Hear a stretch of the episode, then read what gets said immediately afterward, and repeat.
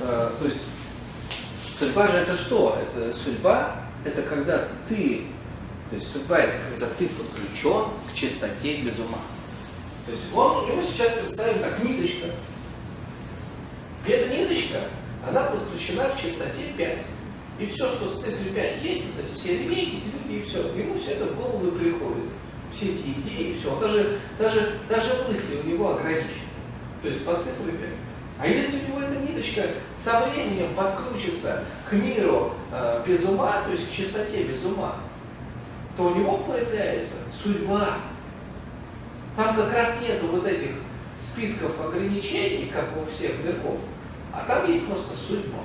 Что ты подключился к этому потоку, и все, и ты как природа. То снег, то дождь, то ветер, непонятно что, и много всего, и это не просчитать, не запланировать, как приспичит.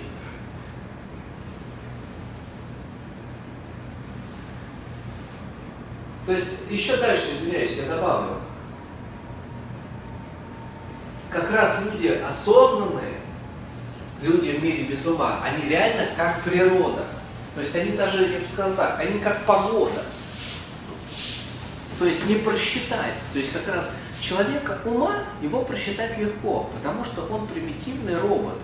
То есть человек ума, он может, это, это, это тем людям легко дается жить по расписанию, вставать в одно и то же время, ходить на ту, одну и ту же работу, вот человек живет и развивается. Но вот, примитивно развивает свой ум. А, есть такие люди ума, а люди, которые без ума, они реально как погода в первую очередь. Это люди, которые не сидят никогда на одном месте. И это люди, у которых никогда не может быть только один постоянный или два друга. Люди, которые без ума, это как погода. Мы же не можем, то есть вот давайте, если мы сейчас возьмем и сравним погоду, которая была в Петербурге за последние 20 лет, 25, допустим, августа, она же всегда была разная. И никто это не мог предсказать. То есть это что-то, вот, что-то, это просто вот природа. И вот самое интересное, что человек, он подключается к этой природе, когда у него отключается ум.